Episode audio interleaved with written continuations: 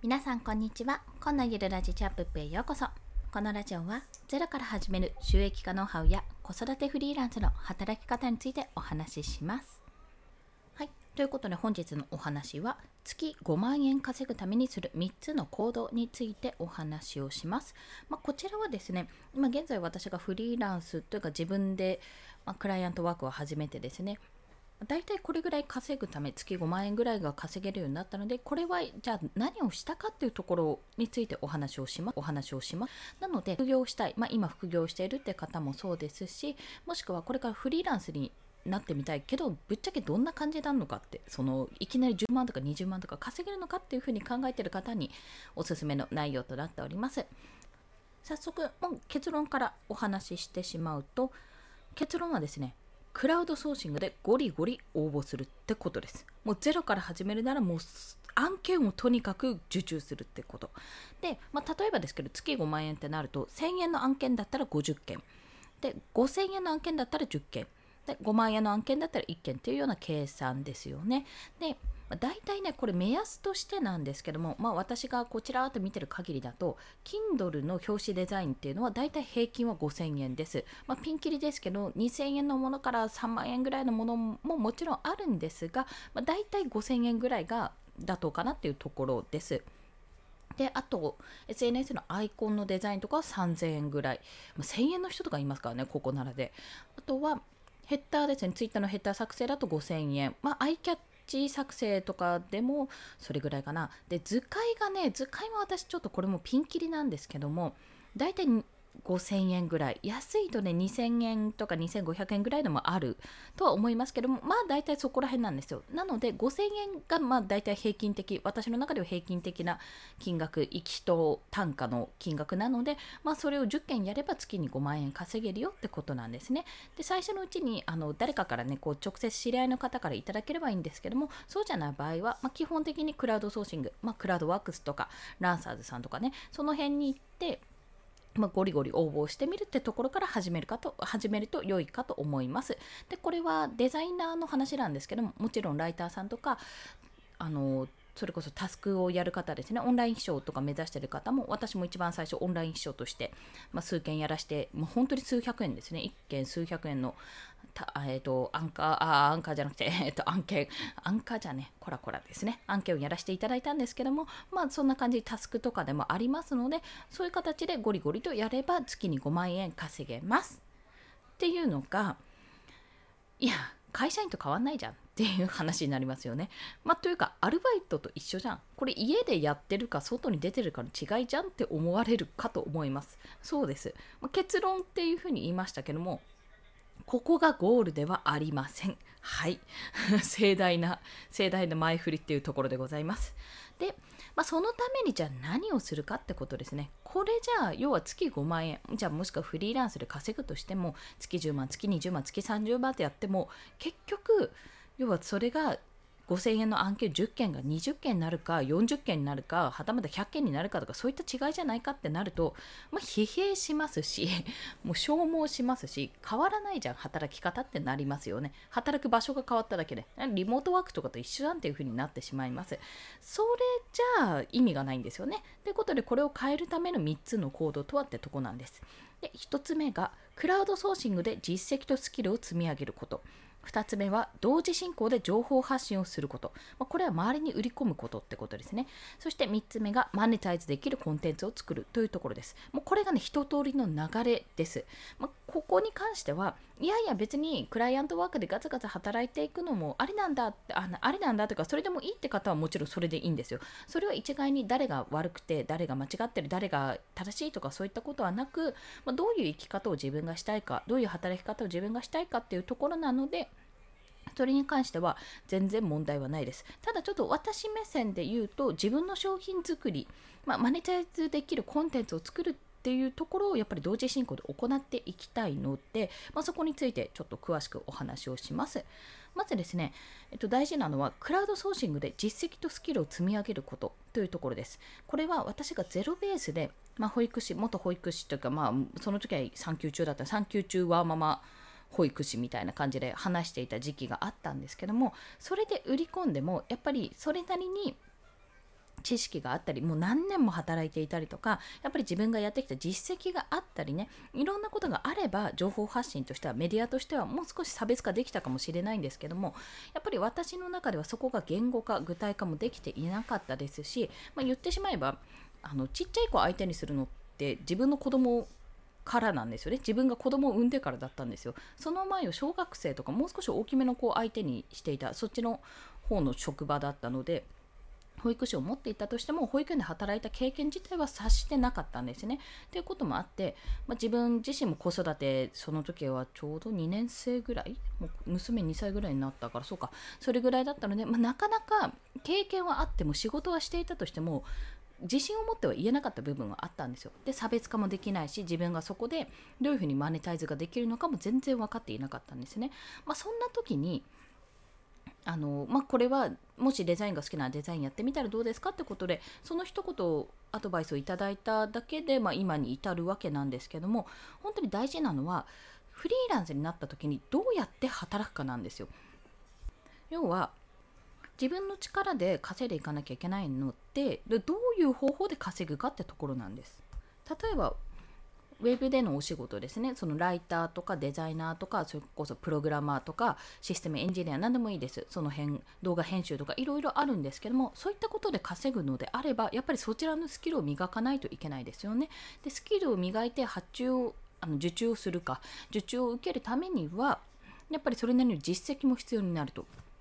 まあ、それは自分の実力がどの程度のものかっていうところもそうですし実績をつけることでどういうものかその仕事の内容仕事とか業界の内容がよくわかるようになるのでそれは絶対必須なんですねなのでまず本当にゼロベースで何か始めるのであれば自分のスキルでやれる範囲でですねクラウドソーシングで実績とスキルを積み上げるってことがまず第一です。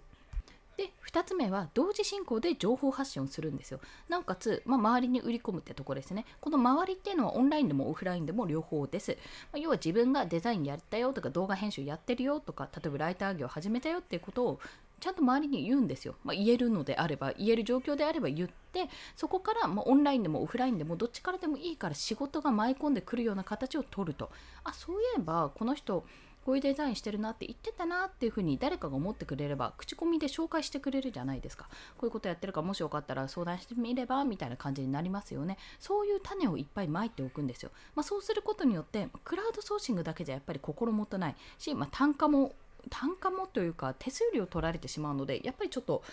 あれなんですよね。まあいいんですよ。すごくある程度一定の信頼がおけるからいいんですけどもやっぱそこで抜かれてしまうのはちょっと辛いところがあるので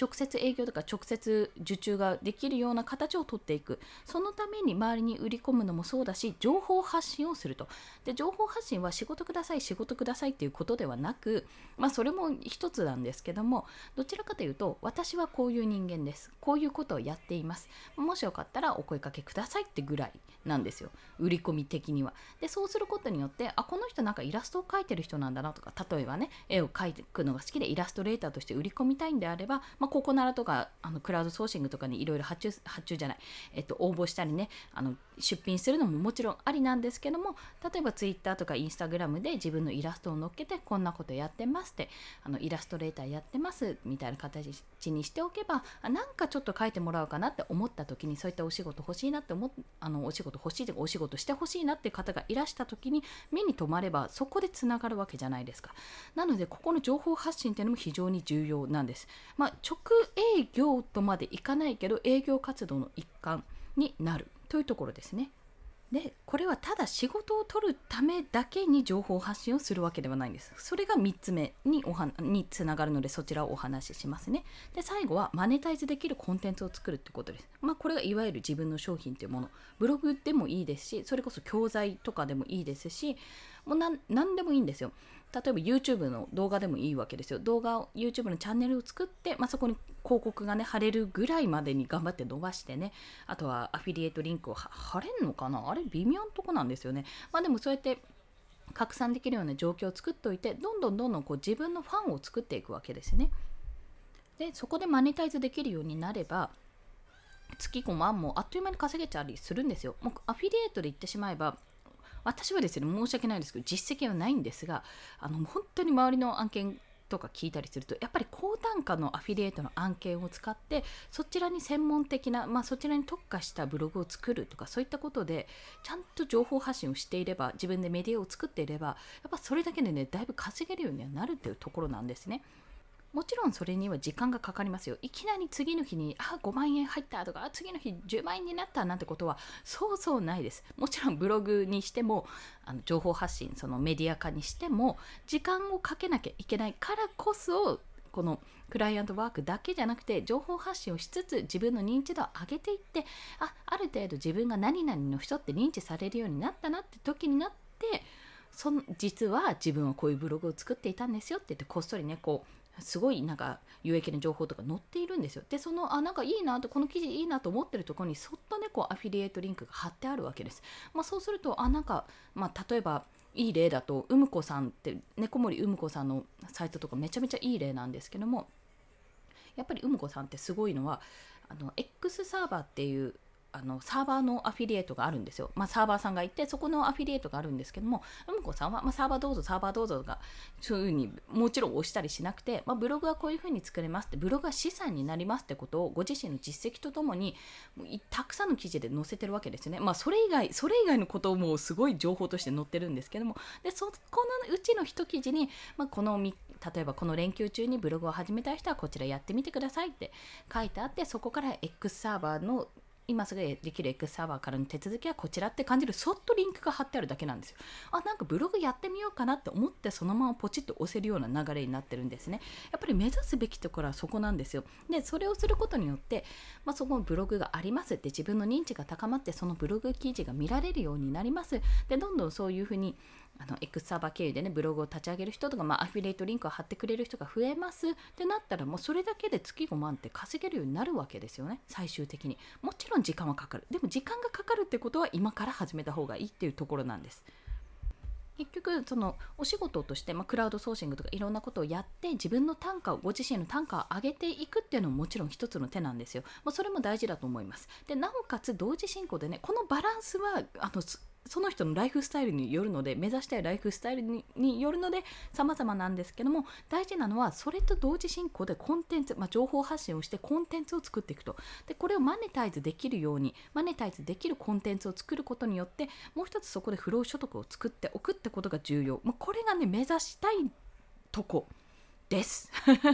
っていうのを私がねちゃんと実績を出してやれてればいいんですけども、まあ、少なくとも私は、えー、ポートフォリオとして今ブログをちょっとポートフォリオページがメインでなっちゃってるんですけどもそのブログはですねやっぱポートフォリオ載せたら結構アクセス増えました。全然更新してないけど。ということはこれちゃんと流用すればちゃんとやればもっといい記事も出せてもっとあのアフィリエイトが発生する確率も高まるだろうなってことをね私はちょっとそこで確信したのでぜひ皆さんねご自身のライフスタイル希望するライフスタイルに合わせてバランスよく作っていきましょうというそんなお話でございました。はい。ということで本日の合わせて聞きたいは、まあ、実際にですね、私が月5万円を稼ぐために、まあ、売り込んだ方法、まあ、売り込んだっていうほどでもないんですけども、まこういうやり方もあるよという方法を、えそれこそブログで書いております。デザイナー歴0年 ,0 年で Kindle 表紙デザインを受注した方法ということですね。これは